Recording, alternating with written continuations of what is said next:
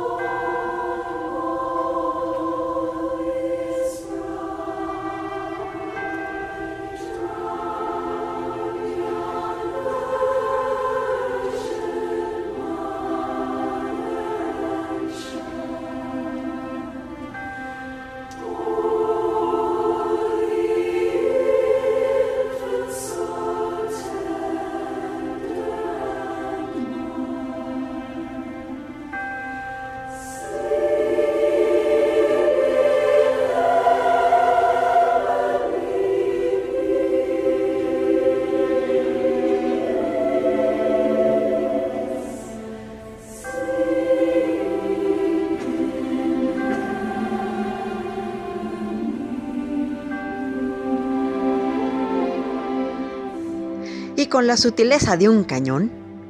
Cleonautas, bienvenidos a esta su sección consentida de la radio del Colmich. Pásenle a tanto que contar en la bellísima voz de su imperatrix ad eternam, Nora Reyes Costilla.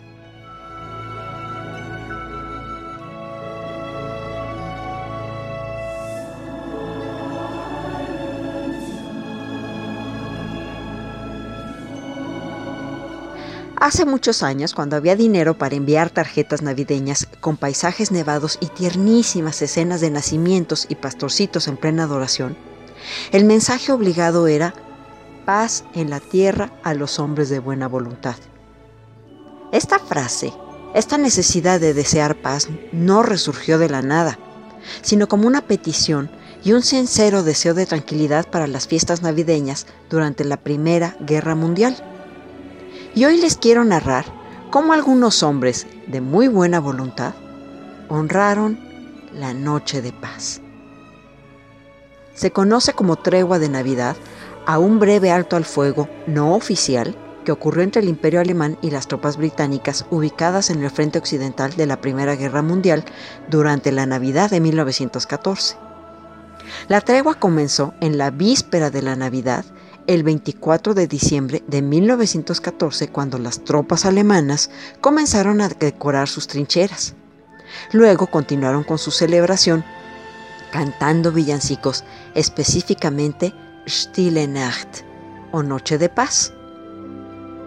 Las tropas británicas en las trincheras al otro lado respondieron entonces con villancicos en inglés, Silent Night, Holy Night que es exactamente lo mismo. Ambos lados continuaron el intercambio gritando saludos de Navidad los unos a los otros. Pronto ya había llamadas a visitas en el espacio llamado Tierra de Nadie, donde intercambiaron pequeños regalos como whisky y cigarrillos. La artillería en esa región permaneció silenciosa durante aquella noche. La tregua también permitió que los caídos recientes fueran recuperados desde detrás de las líneas y enterrados. Se condujeron ceremonias de enterramiento con soldados de ambos lados del conflicto llorando juntos las pérdidas y ofreciéndose sus respetos. En un entierro en la tierra de nadie, soldados británicos y alemanes se reunieron para leer un fragmento del Salmo 23.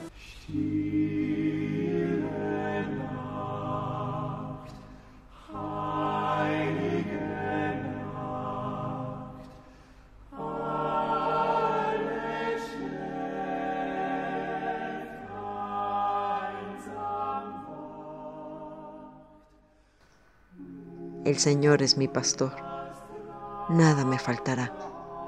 Sobre pastos verdes me hace reposar, por aguas tranquilas me conduce. El Señor me da nueva fuerza, me consuela, me hace perseverar, me lleva por el buen camino, por el amor de su nombre. Aunque camine por un valle oscuro, no temeré mal alguno, porque Él está conmigo. La tregua se propagó hacia otras áreas, y hay muchas historias e incluso fotografías, algunas quizás apócrifas, de partidos de fútbol entre las fuerzas enemigas. Hay cartas que confirman que el resultado de uno de esos juegos fue de 3 a 2 favor de Alemania. En muchos sectores, la tregua solo duró esa noche, pero en algunas áreas duró hasta el año nuevo e incluso hasta el mes de febrero. La tregua ocurrió a pesar de la oposición de los mandos superiores de los ejércitos. Anteriormente, un pedido hecho por el Papa Benedicto XV de una tregua entre las partes en guerra había sido desoído. Los comandantes británicos John French y Sir Horace Smithsonian juraron que una tregua así nunca volvería a permitirse. Sin embargo, ambos habían dejado el mando antes de la Navidad de 1915.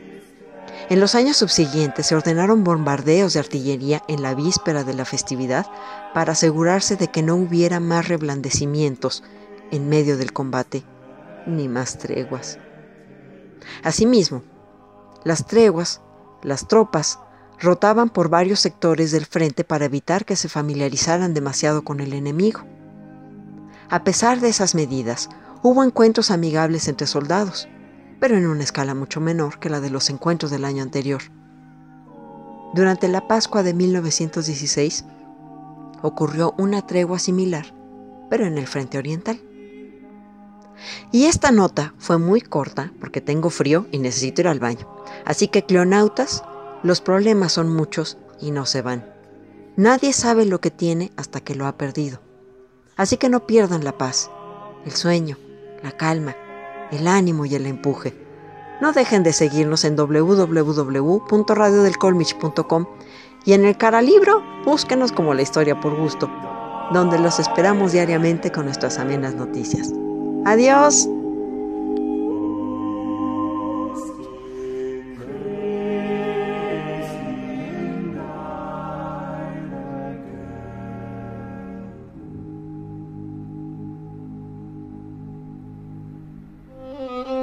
Cada hombre es una humanidad, una historia universal. Y como la historia es maestra de vida, queremos que conozcas y saborees la historia por medio de refranes, datos curiosos, biografías, chimentitos, palabras raras y todo aquello que nos forma como personas. Tanto que contar es un espacio campechano y digerible en el que Nora Reyes Costilla los deleitará en breves cápsulas con su bella y argentina voz. Escúchame a través de la radio del Colmich, www.radiodelcolmich.com. Se van a enamorar.